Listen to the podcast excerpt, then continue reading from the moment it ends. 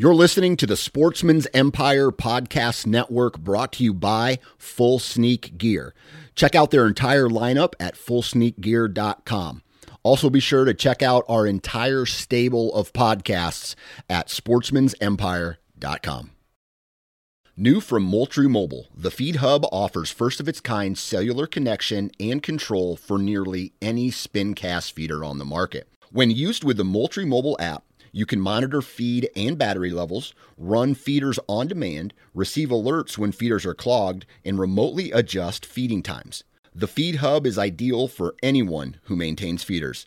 Remove the guesswork and save time by planning feeder maintenance before you drive to your hunting property. For more information, visit moultriemobile.com. You're listening to the Sportsman's Nation Podcast Network brought to you by Go Wild.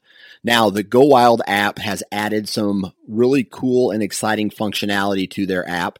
And the first one I want to talk about is the Near Me function. And basically, what this does, it allows you to engage and connect with people in your area. You guys can talk about gear. You guys can talk about hunting areas. You guys can talk about what's going on in the woods. And it just allows the users to be more of a community and connect easier. The second part is the gearbox. And what the gearbox is, it is a an opportunity for the users to not only see reviews on products and see what the Go Wild community is using in the field, what products they're using, but it also allows you guys to purchase up to 150,000 products. There's you, there's a shopping function on it. So check out the Go Wild app. If you haven't downloaded it to your phone yet, you need to, and you can do that at any app store that is currently available. Go Wild. It's an awesome app. Check them out.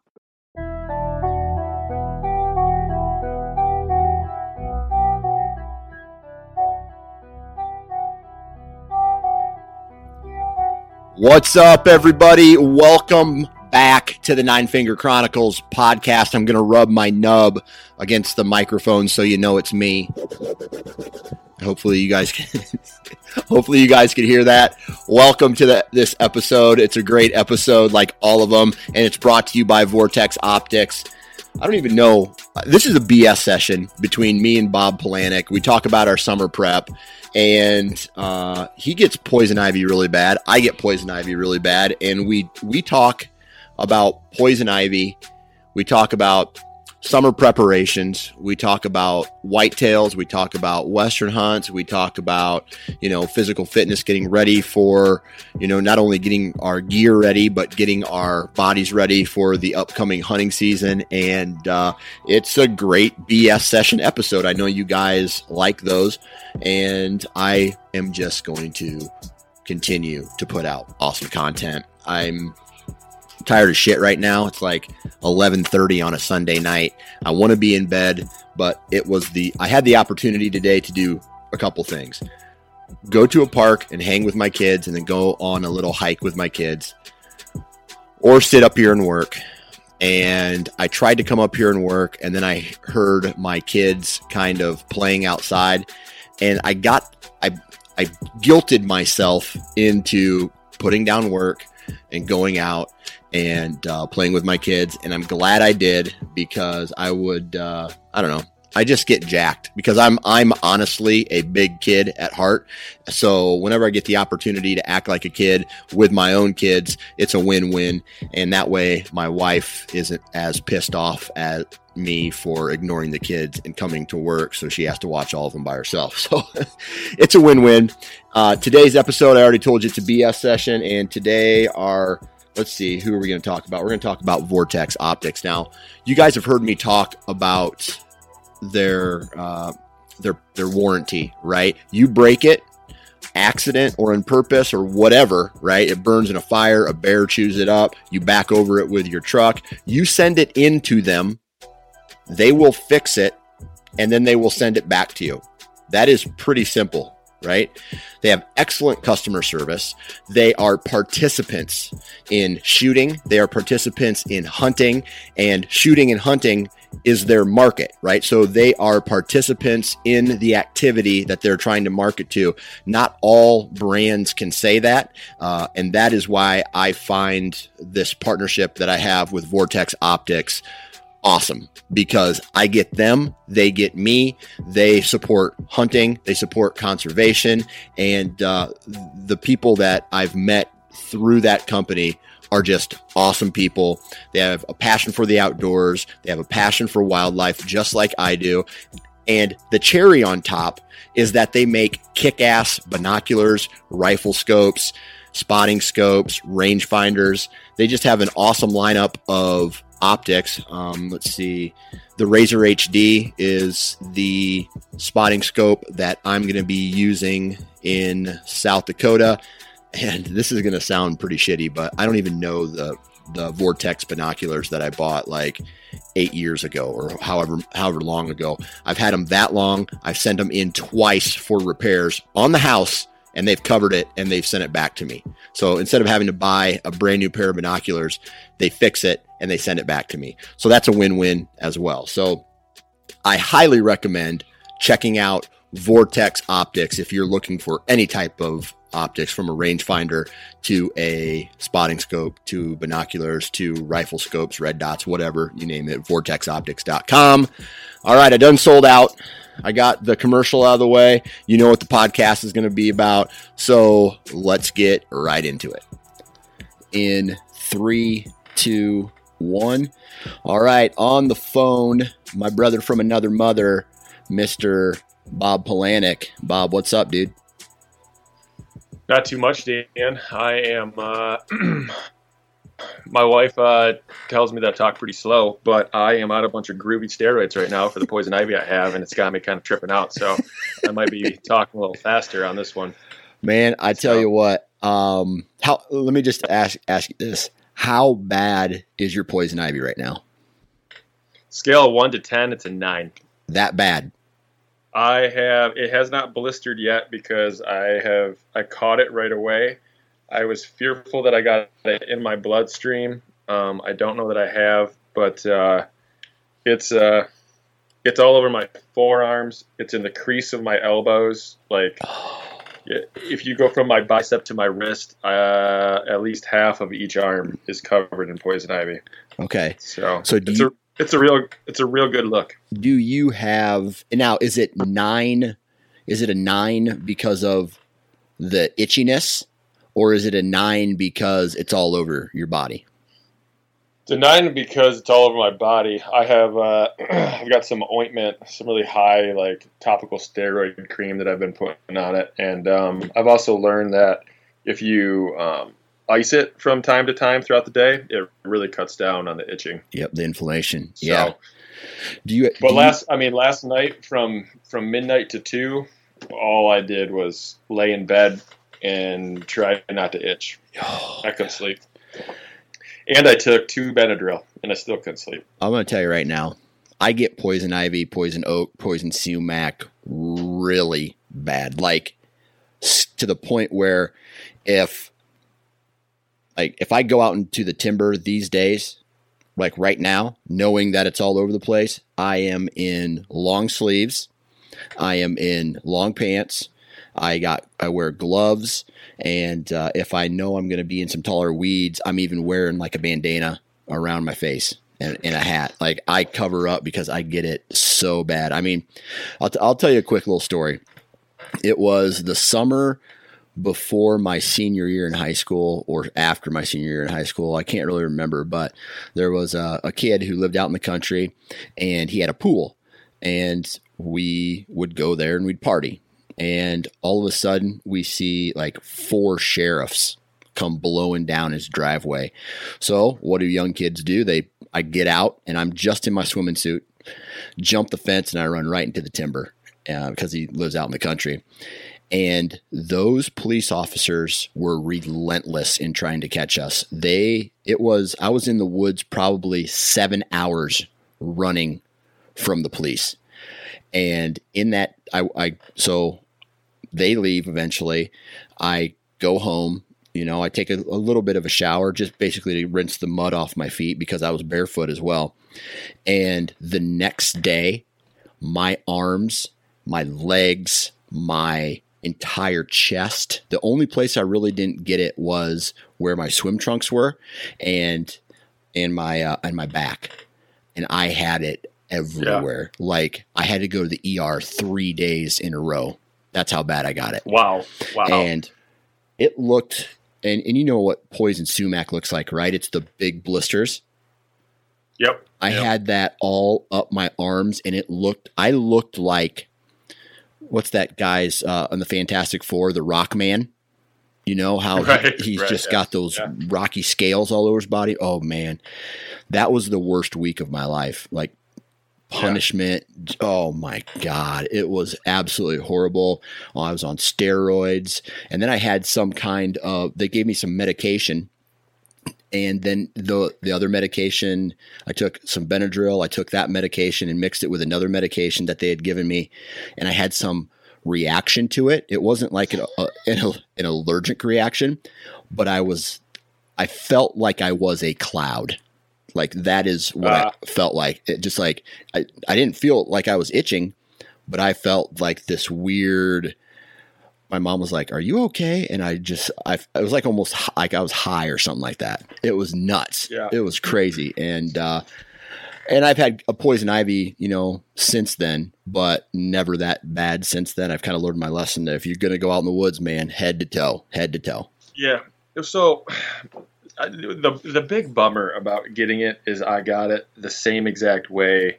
So I got poison ivy really bad on my arms in 2014. I was hanging a tree stand and there was a vine going up the tree and it didn't have any leaves on it. I just thought it was a vine and it turned out to be poison ivy. And uh, it was on a Sunday and the next day at work, you know, my arms are starting to like, I'm getting a rash, you know, nothing had blistered yet. I'm starting to get a rash. I'm like, man, something's not right. So I like talk to my boss, leave work. I go to the urgent care and they give me like a little steroid pack. And by the next day, my forearms are bigger than my biceps. Yeah. They're so swollen and full of poison ivy. And that was really bad. So guess what I did on Saturday? I hung a tree stand in a place where I know there's poison ivy everywhere. And I hung a tree stand in the most perfect tree and there was vines going up it. And my wife even said, Is that poison ivy? And I was like, No, it's just a, they're just vines, you know what I mean? And uh, next Sunday, driving home from Nebraska, I started looking, and I was like, I'm pretty sure I got into something nasty. Oh yeah. So, so yeah, it's it's pretty bad. The other thing that didn't help is so I, I washed off. Like that's my big move. Is like if I if I know I come into contact with poison ivy, um, if you if you wash it off, uh, you typically can get you you won't have a reaction to it. You've got to wash off within like you know, hour and a half or so. Yeah. And I did. I, I washed off immediately afterwards, but I must have had more on me somewhere. But I went down a corn row that was probably three quarters of a mile long, and it's where two it's where two properties come together. So at first, the corn, the, the edges of the corn were like four feet apart, so I wasn't getting uh, like the slashing. Like the corn's eight feet tall, yeah, and so I wasn't getting any of the, the the slashing on my arms. But as I got closer to where I wanted to put a trail camera, like the last like quarter mile, the rows were right next to each other where the property line was, and it was like I mean I was I was hunched over walking through it, and I had my arms up in front of my face so it wouldn't cut my face, and so I have all these slashing marks on my forearms, and I think that's how there was poison ivy that like got like more into my into my skin and stuff like that. And I'm just I'm nervous. I'm nervous that it's in my bloodstream and it just hasn't popped up yet. Because if it gets in your bloodstream, it will just start popping up over the next three four days. It'll just start popping up randomly Wherever. everywhere. Yeah, man.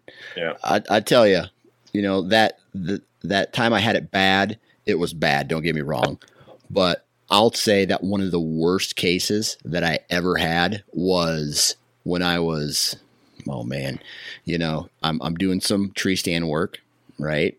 And it's I'm sweating real bad.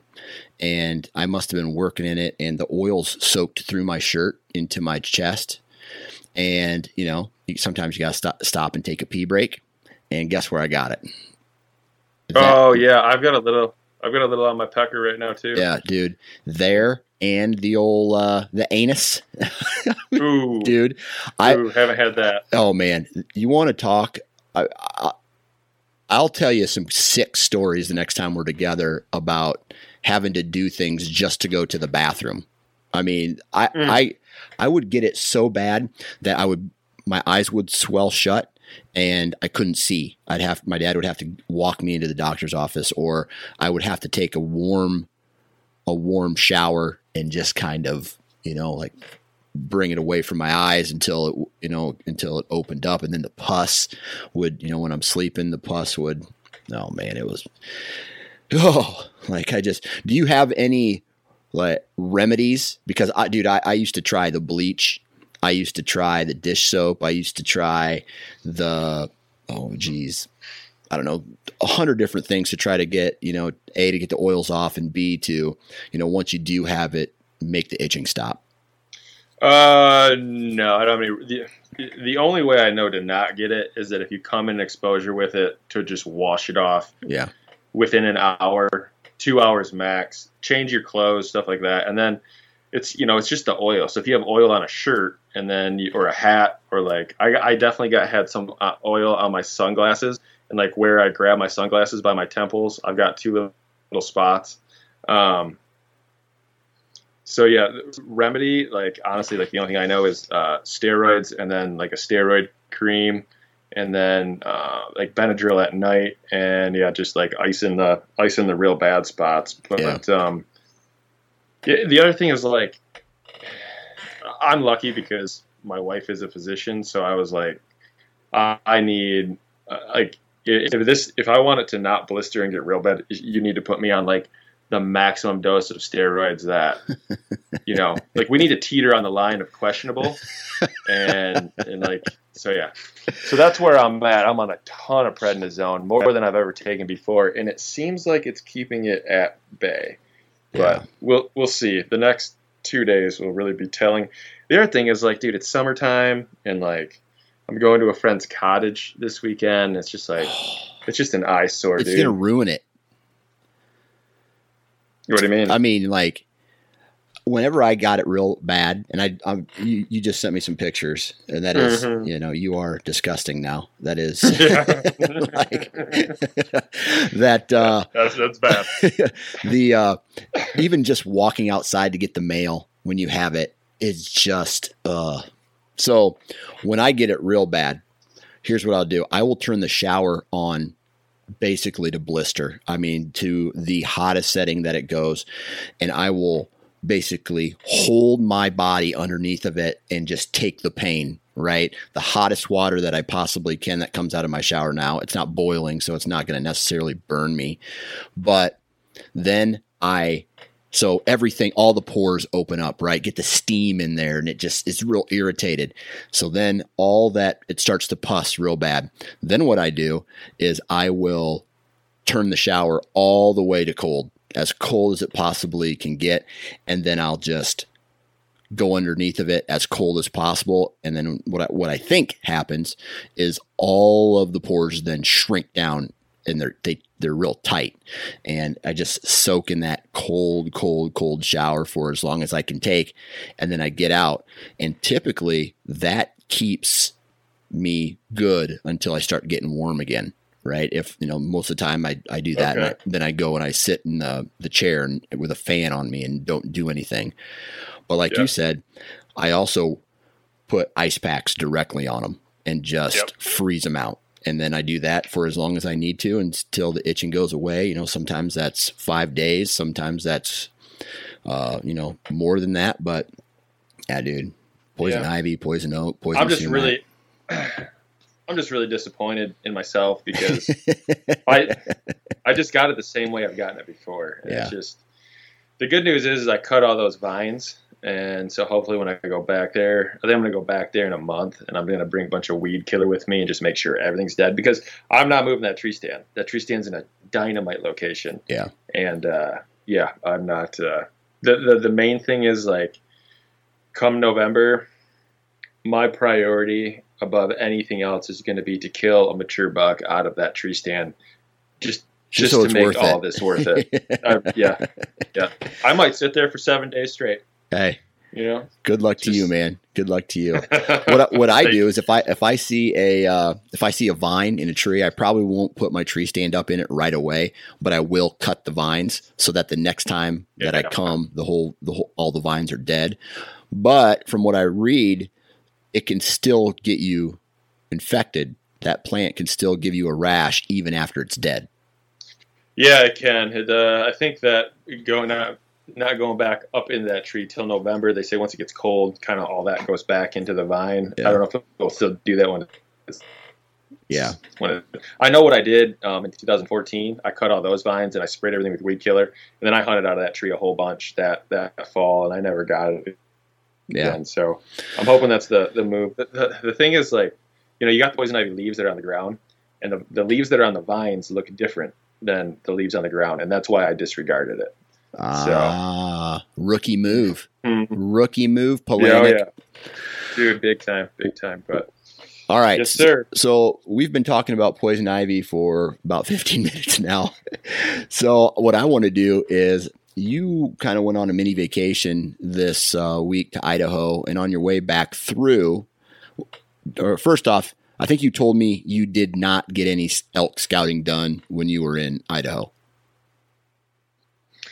That is correct. Okay. No, the uh, the the original plan was to go on this big long river trip, and then um, because of people bailing and stuff like that, we thought we were just going to do like a smaller river trip, and then things. So people kind of uh, people recommitted, so we went on a a big river trip. So I, no, I didn't have time to to do any elk scouting, which which is fine. I don't I don't know how much that was really going to benefit me, but Yeah. I don't know. It would have just been nice to know. That was the main thing I want to do is locate some water sources.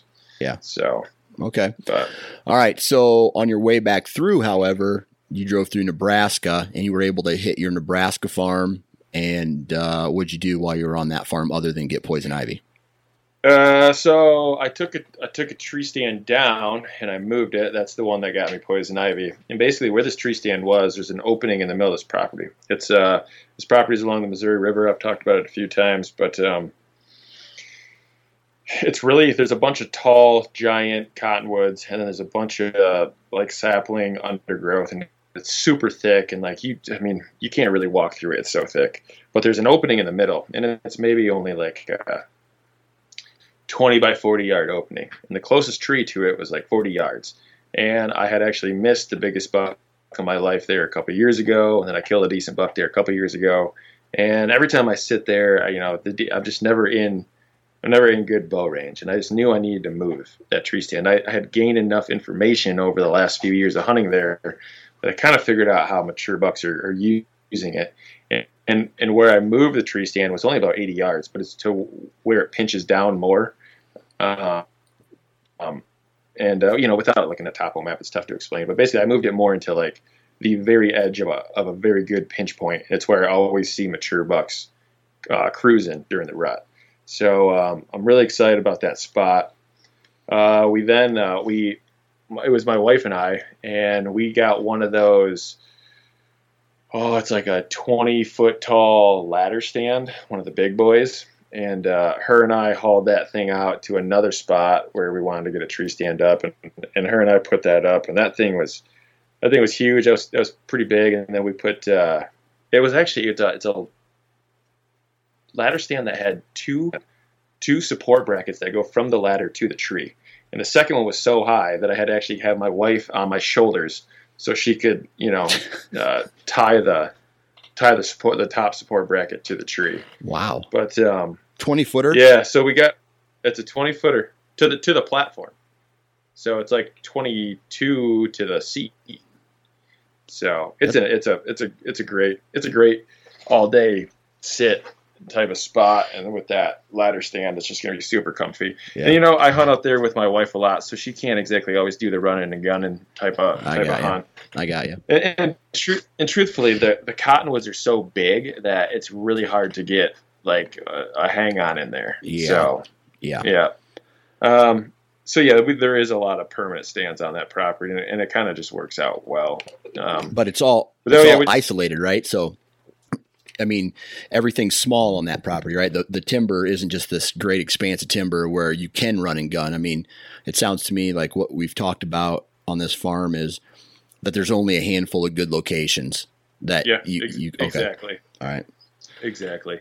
And then, um, yeah, we uh, we just checked some trail cameras. Uh, I had cameras out there from last year, and uh, we checked those, and then you know put new batteries and everything, and they were actually still working. I had lithium batteries in there from November, and like each camera took like eight thousand photos and was still taking photos.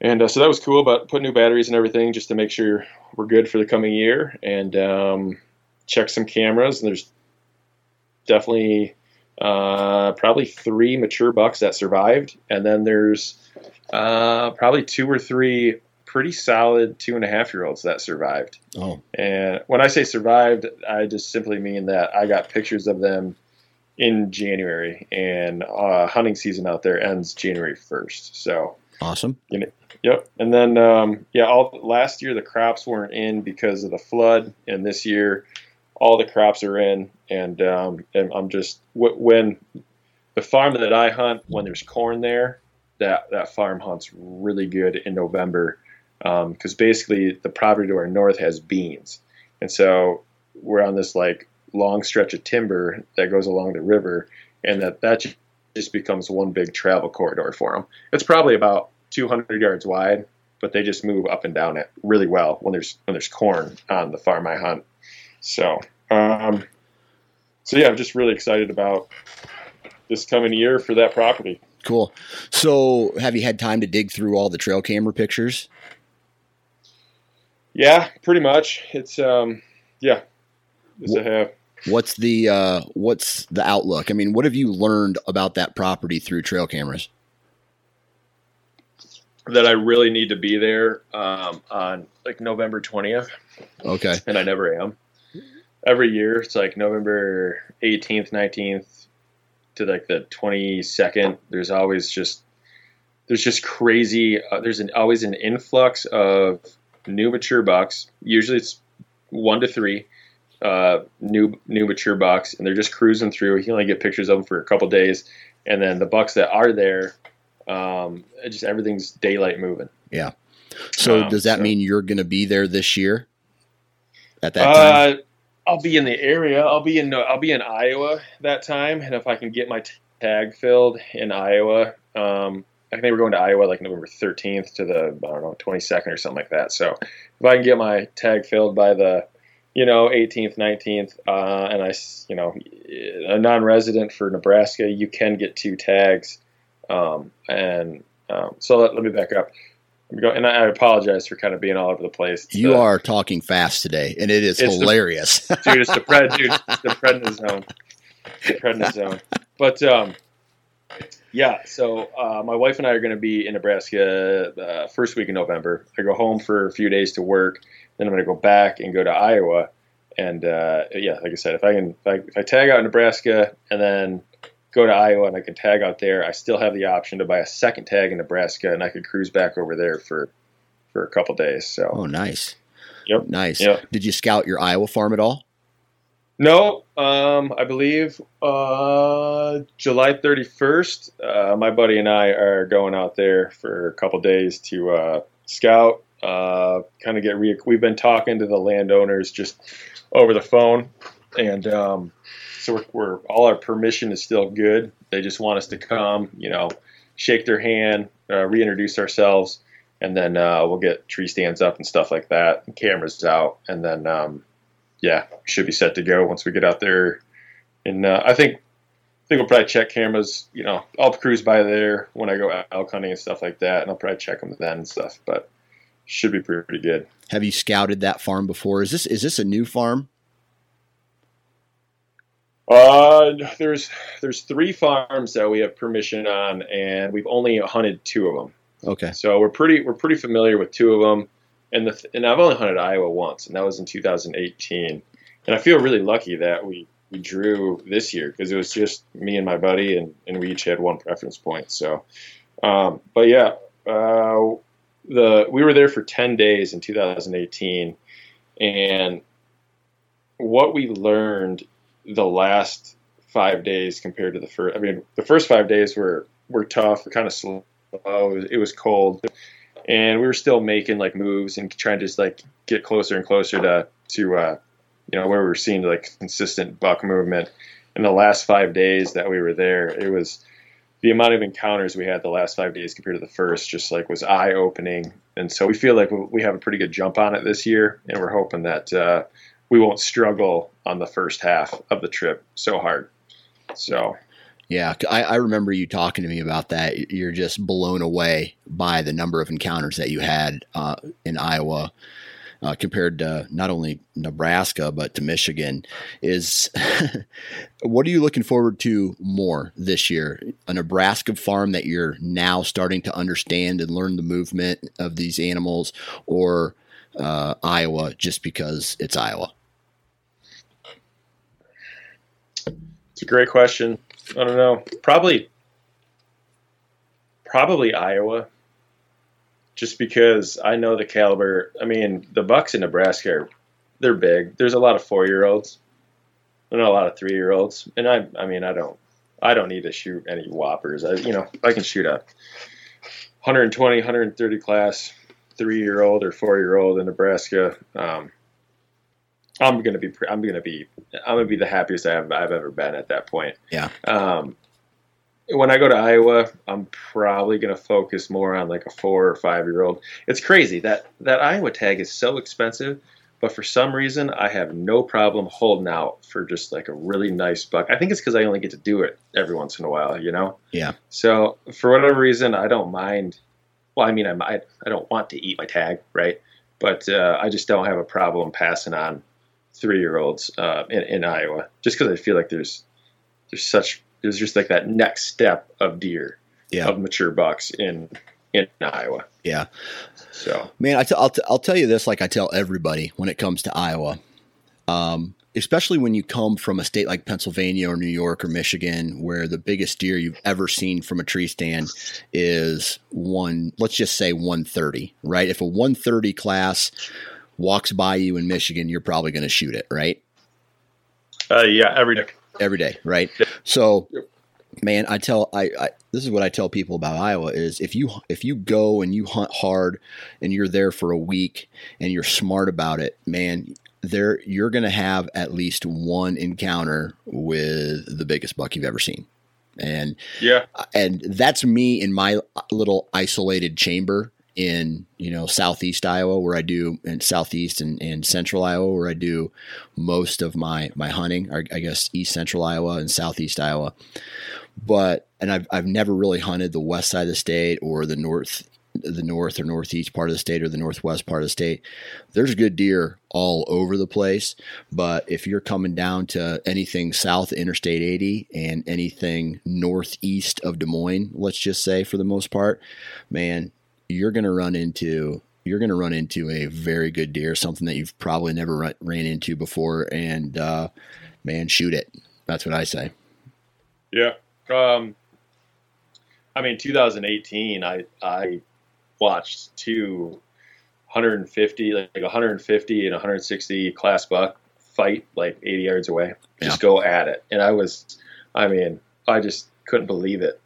Uh, my buddy uh, rattle in like a legit 170 that we had on trail camera. It, it's it, it I think it circled downwind of him and only got to like 50 yards and then busted. But I mean, when he told me that, and he, he was like still shaken up when he was telling me the story after he got out of the tree stand that night. It just was like, yeah, man, that's just some that's just some really cool encounters that just you can obviously you can find that stuff in other states, but yeah. uh, these are these are the states we picked, and uh, yeah, it's it's just a lot of fun. Yeah. And so the other thing that's uh, very exciting about Iowa for me is it is yes, we're going to go out there and we're going to set up some tree stands, but that's literally so that like the day we get out there, we can just go sit, kind of scout.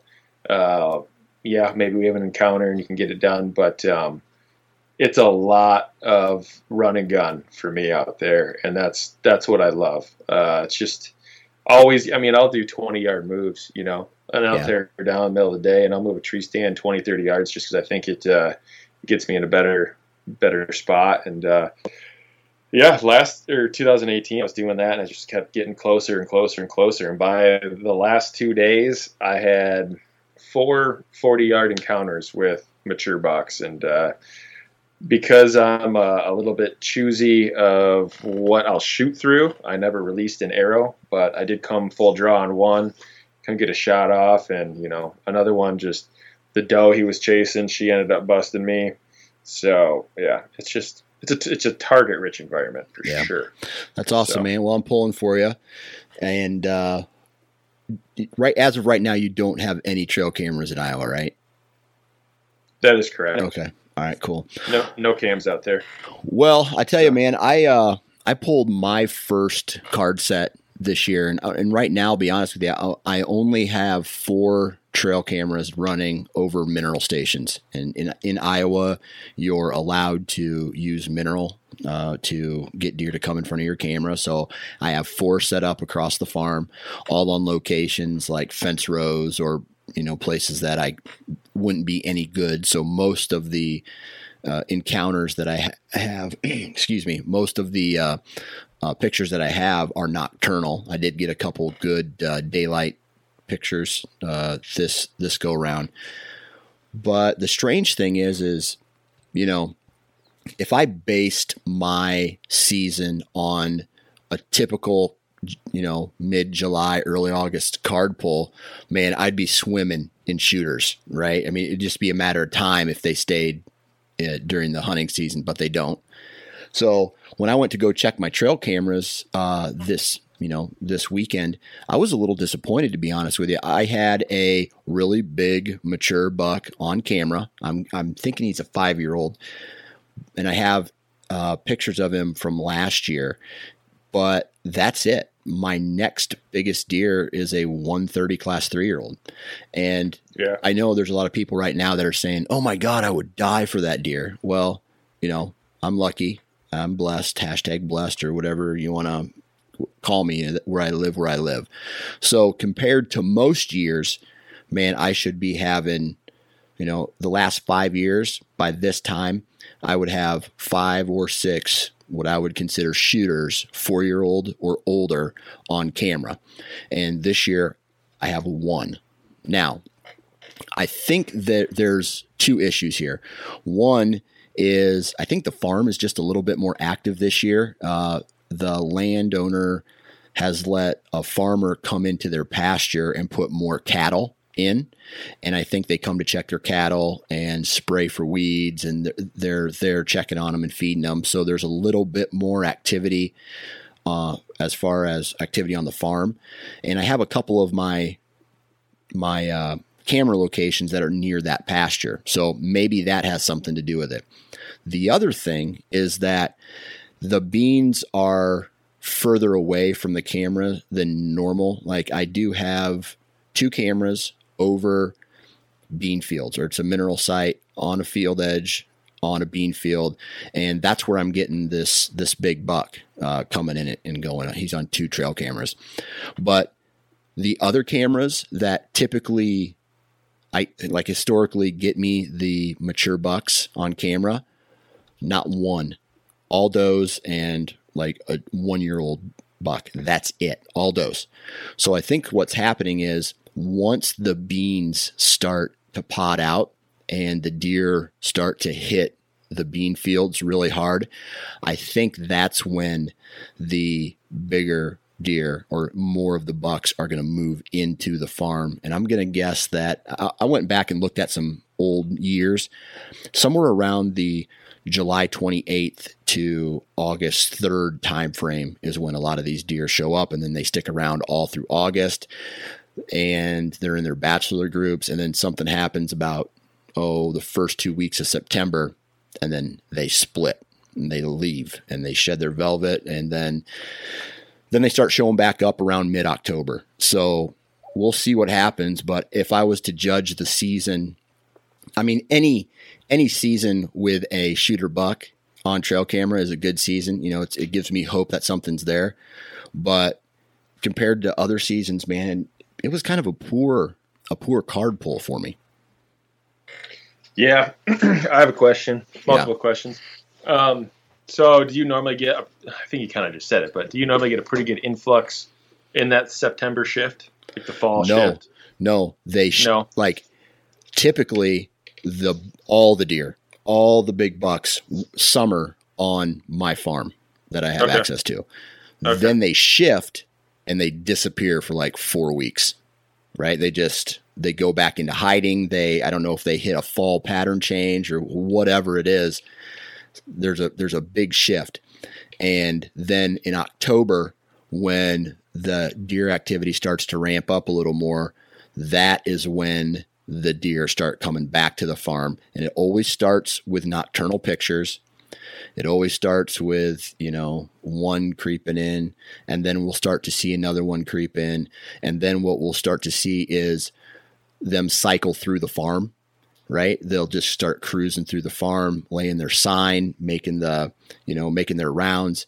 And then somewhere around the late October timeframe, then they'll start showing up on daylight. I'll start getting daylight pictures of these bucks cruising the farm. You know, I don't want to say midday, not you know, not late October, but I want to say the 27th and 28th have always stuck out in my mind as a day where I start getting shooters on trail camera that Yeah. are, you know, during daylight hours. That's uh, that's kind of how that Nebraska farm typically goes. Last year was uh, kind of an anomaly because of the flood and the, the lack of crops. But uh, you know, deer do not really mature bucks do not summer uh, anywhere around that farm that I hunt in Nebraska. And then you know, I get a I get a picture or two of uh, a couple mature bucks randomly, and it's typically I don't know late August or September or something like that. They're usually still in velvet, and it's just like a cold front went through. Yeah. and they're just I don't know. I don't know if they're bouncing down there. Uh, there's a bunch of big timber to the north of where I hunt, so I don't know, if, and that's kind of where they all live. And I don't know if they just kind of bounce down, you know, once or twice, um, you know, August, September to kind of just scope out that area. And then it seems like they just kind of back, go return back up to the north.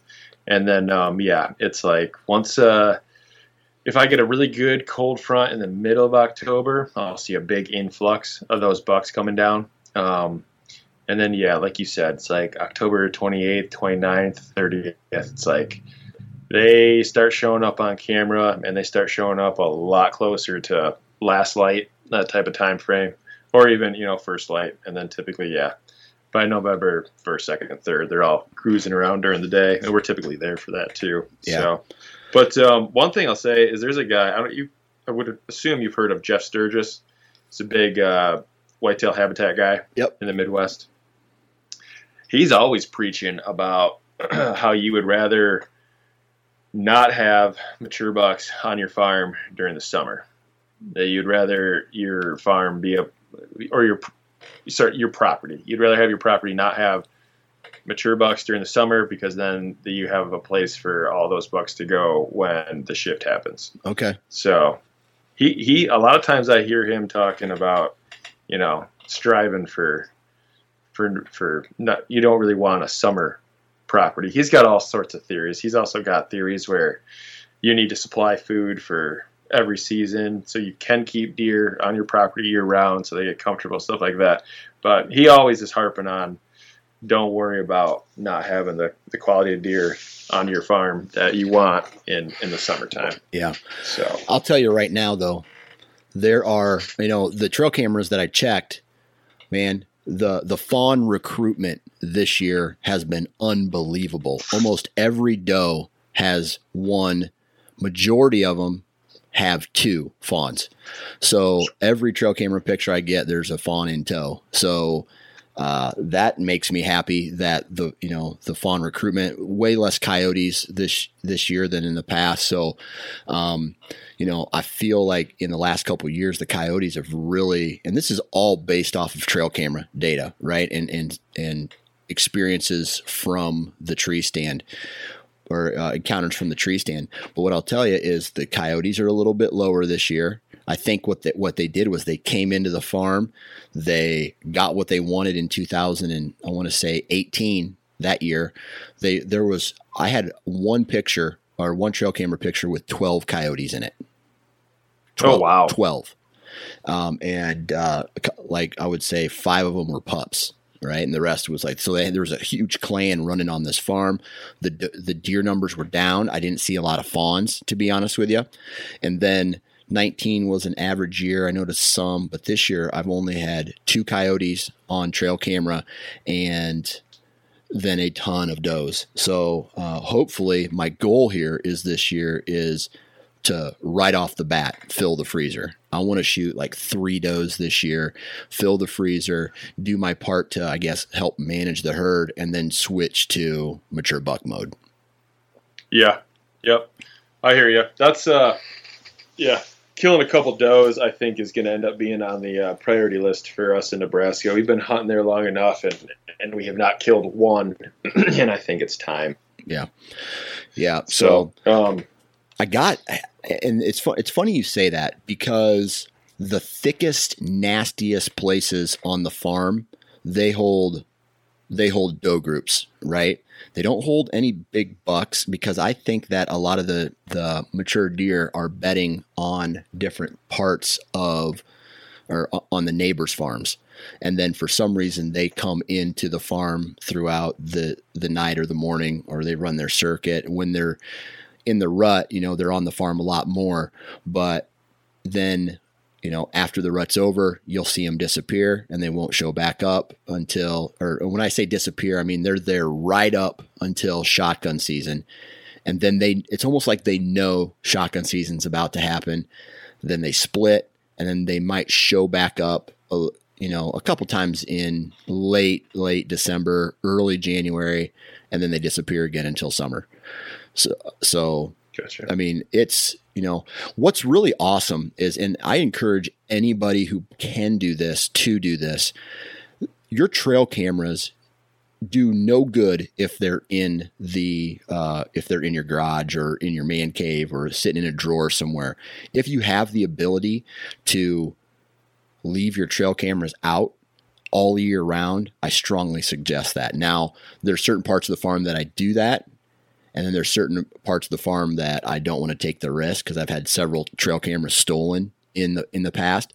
But if you have the opportunity to leave trail cameras out all year round, man, that it can teach you something because what I used to do I used to get jacked up and I'm going to take my vacation October 29th all the way to, you know, November 10th.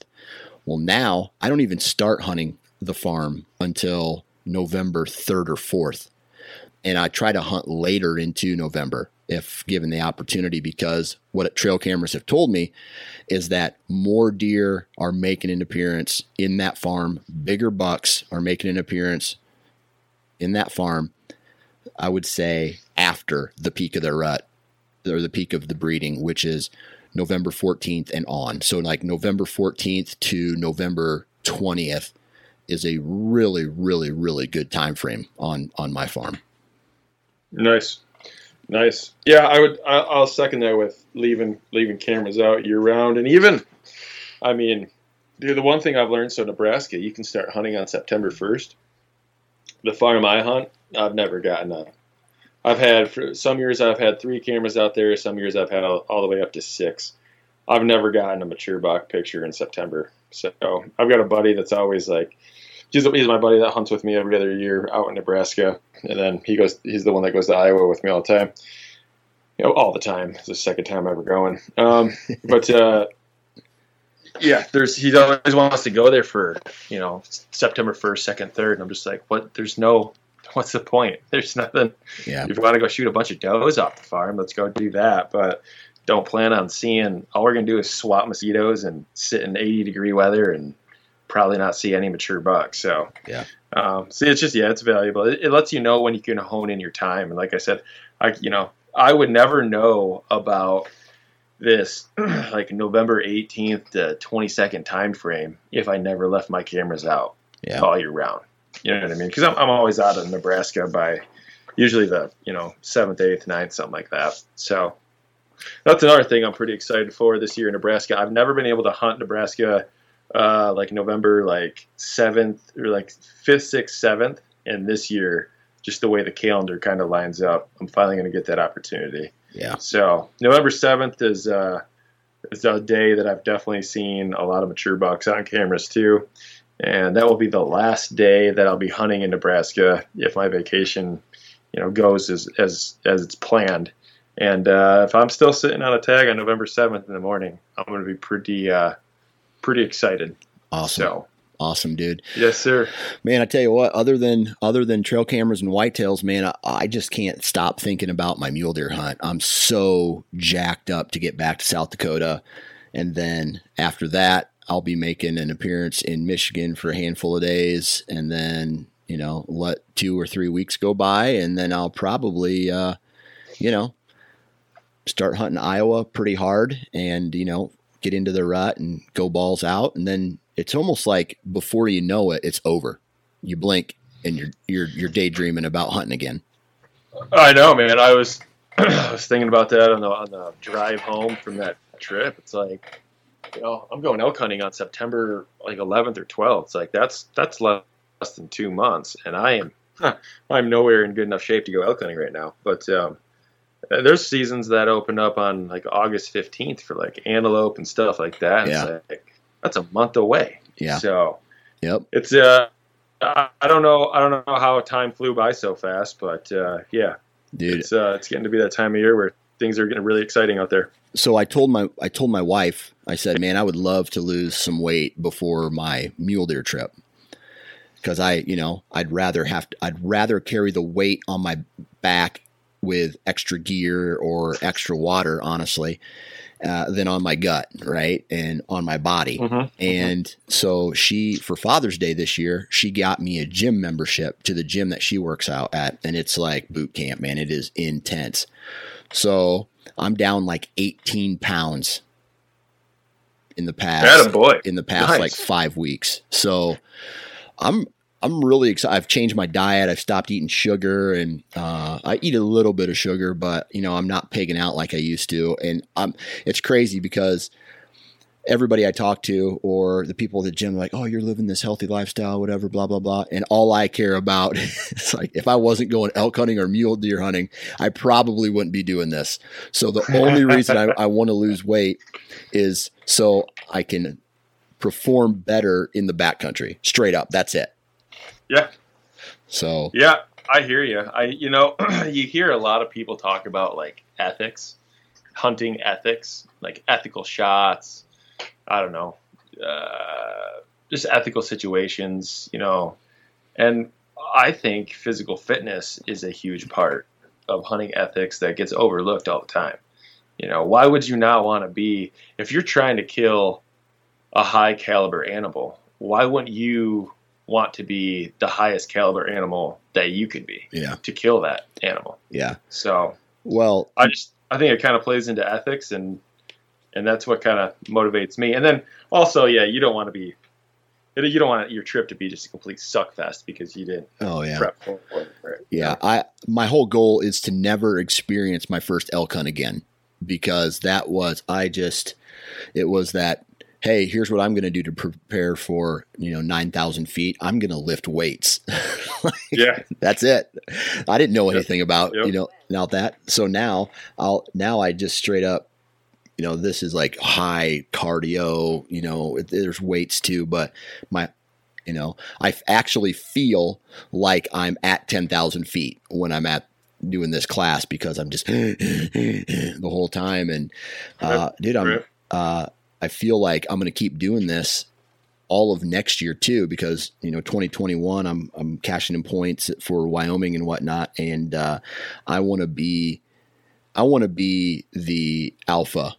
You know, I want to be the the the predator, the who's in shape and can go and keep going and keep going and keep going and keep going, and uh, that's the goal, man. And I turned 40, so I I gotta I gotta yep. do something, or or I I got one foot in the grave. Is that so? Is the is does like a, a a number is like a birthday number? Does that like get you like when people turn thirty or forty or fifty? It's just like a like a oh shit moment. Does that happen to you with thinking about turning forty? Not not yet, really. With you know like oh shit, I'm forty. I better start doing these things. Except for my my hunts because it just so happens that I'm gonna celebrate my 40th year by going on more hunts.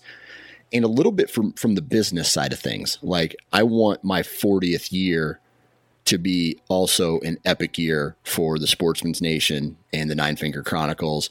And I'm what I'm trying to do is put together a film series called Year 40 where oh, nice. I'm having a camera guy come with me uh, all through my 40th year whether whether I go fishing with my family or I go, you know, on this elk hunt, mule deer hunt, whatever, I'm, i want to try to document it. So I'm trying to get the logistics put together on that and make that something special as well. So nice, that's cool. Yeah, great idea. Yep, yep.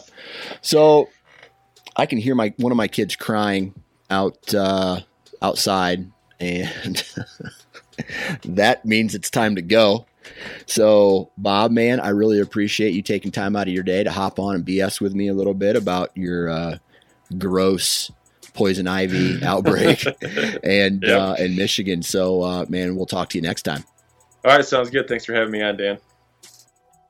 And there you have it, ladies and gentlemen. Another episode in the books. Huge shout out to Bob.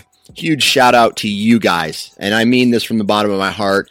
Uh, if it wasn't for you, I would not be here today. This would have probably dried up and it, I would I would still be doing something because I'm that passionate about it, but sitting up in this office and dedicating the time to this that I do would not be possible if it wasn't for you. So thank you very much for taking time out of your day to listen to this episode. Thank you, thank you, thank you. Huge shout out to all the partners of the Nine Finger Chronicles podcast Vortex Optics, The Average Conservationist, Lone Wolf Portable Tree Stands, Vortex Optics to name them, Wasp Archery, and Ozonic Scent Elimination. Please go out, support the companies that support this podcast, and uh, several of them have discount code. So if you need a discount code uh, for some of those companies, hit me up and I'll try to hook you up with any discount that I can. Thank you very much. I love you guys. Have a great summer. And man, I don't know what else to say. I'm just uh, hashtag blessed. Talk to you later, guys.